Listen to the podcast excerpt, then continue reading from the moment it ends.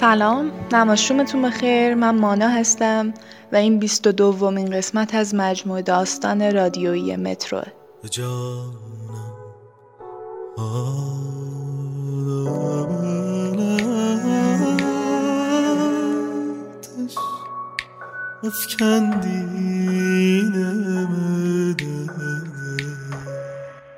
بوی باقالی و گلپر میاد. صدای رد شدن ماشینا از توی گودال های آب بارون صدای پاشنه های کوتاه و بلند روی موزایک های کف پیاده رو میاد.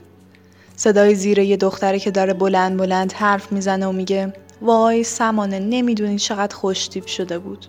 توی ورودی مترو پشت سرم گم میشه. صدای آب توی جوب میاد. صدای باد بین برگای درختها میاد.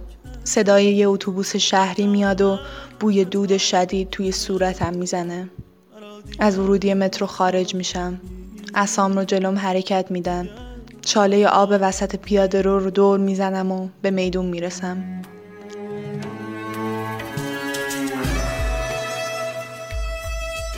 من موقع راه رفتن تو خیابون دو تا حس دارم. گاهی وقتا حس می‌کنم وقتی راه میرم یه صحنه جادویی سینمایی ساخته میشه و حرکت دادن اسام باعث میشه همه از جلوی راهم برن کنار و رود نیل باز بشه.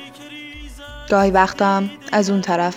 اگه یه نفر به هم تنه بزنه یا از یه جایی نفهمم چجوری باید رد شم حس می‌کنم کل دنیا بدون توجه به من در حرکت و من کاملا نامریم.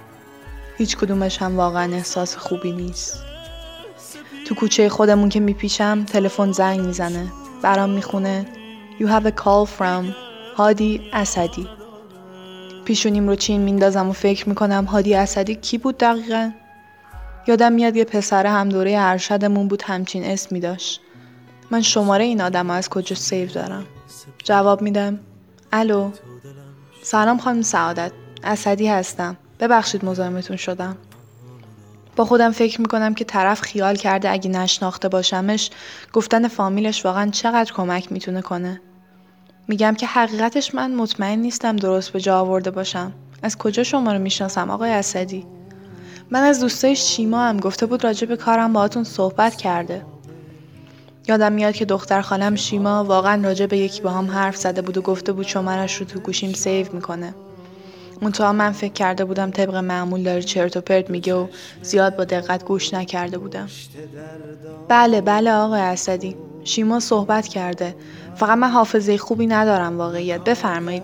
دوباره هم به یاد من بیارین کارتون چی بود بی زحمت. بله چشم. واقعیتش من دوستانم برنامه داریم. نمونه رستوران اونواق در خارج رو توی ایران راه بندازیم. نمی‌دونم راجع بهش می‌دونید یا نه. همونی که گارسون هاش همه نابیناند و افرادم با غذا خوردن در تاریکی مطلق می‌تونن چند ساعت تجربه نابینایی داشته باشن. با توجه به پیشینتون در مدیریت دلمون می‌خواست باهاتون در زمینه برنامه ریزی و مدیریت داخلی دعوت به همکاری کنیم. اگه دوست داشته باشید یه روز همدیگه رو ببینیم. یعنی منظورم اینه که آشنا بشیم. دست شدن مردم وقتی فعل دیدن رو استفاده می‌کنن خیلی بامزه است. کلید میندازم توی قفل در رو میگم. قطعا می‌تونیم حضوری بیشتر راجع بهش صحبت کنیم. البته من واقعیتش معمولا با پروژه هایی که فقط از افراد یه گروه خاص استفاده می‌کنه حمایت نمی‌کنم. فکر می‌کنم اینجور کارها بیشتر تاکید می‌کنن روی تفاوت افراد دارای معلولیت با دیگران. در حالی که ما همش می‌خوایم بگیم تفاوت خاصی وجود نداره. ولی من بازم بهش فکر می‌کنم. بسیار هم عالی لطف می‌کنید من چهارشنبه صبح هم رو خالی گذاشتم که اگه مایل بودین با شما ملاقاتی داشته باشیم. اگه لطف کنید تا سه شنبه بتونید خبر بدین عالی میشه. با هم شروع پله ها رو حس می‌کنم و در امتداد دیوار بالا میرم. توی گوشی میگم بله چشم خبر میدم. وقتتون بخیر آقای اسدی. شبتون بخیر خانم سعادت. مشتاق همکاریم. قطع می‌کنم. تجربه نابینا بودن. چقدر آدمیزاد بامزه است. این همون منطقیه که میگه گرسنگی کشیدن تو ماه رمزون به درک گرسنه ها کمک می‌کنه. کجاش کمک می‌کنه آخه؟ گرسنگی و نابینایی تا وقتی یه انتخاب هیچ ربطی به تجربه آدمایی نداره که مجبورم باهاش زندگی کنن. می‌تونم تصور کنم همچین رستورانی تو ایران بازشه همه می‌خوان راجع بهش برا تعریف کنن و بگن اوف معرکه بود. آدم واقعا قدر حسای دیگرش رو می‌فهمه و یه جور عمیقتری به انرژی های جهان وصل میشه. برو بابا. یا مثلا می‌خوام بگن بعد از دو ساعت نابینایی انتخابی الان قدر چشماشون رو می‌دونن ولی نمی‌دونن. وقتی فرداش یادشون میره تاریکی چه شکلیه یعنی نمی‌دونن. آدما واقعا با مزن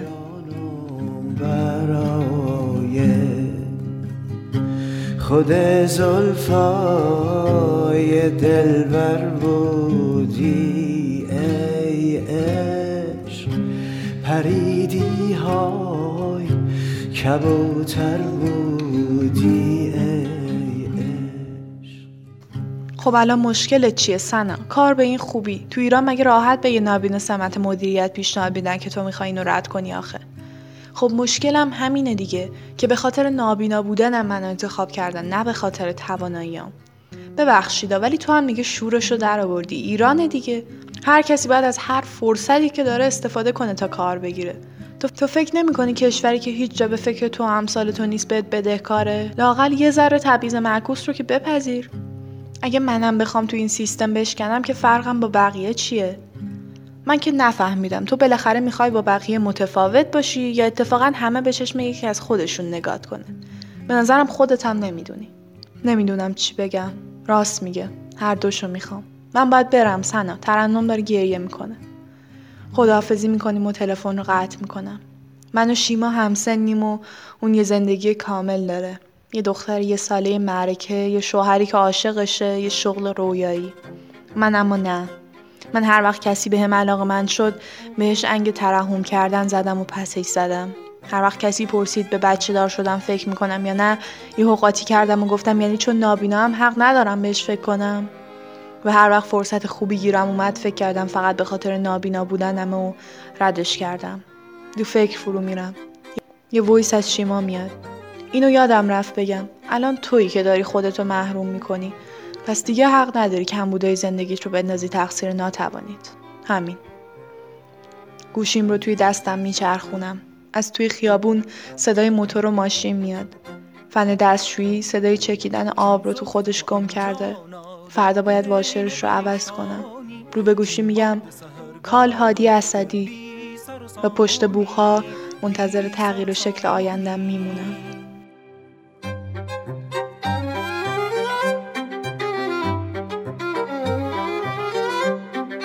چون زلف تو ام جانا در حین پریشانی چون باد سهرگاهم در بی سر و سامانی بی سر و سامانی.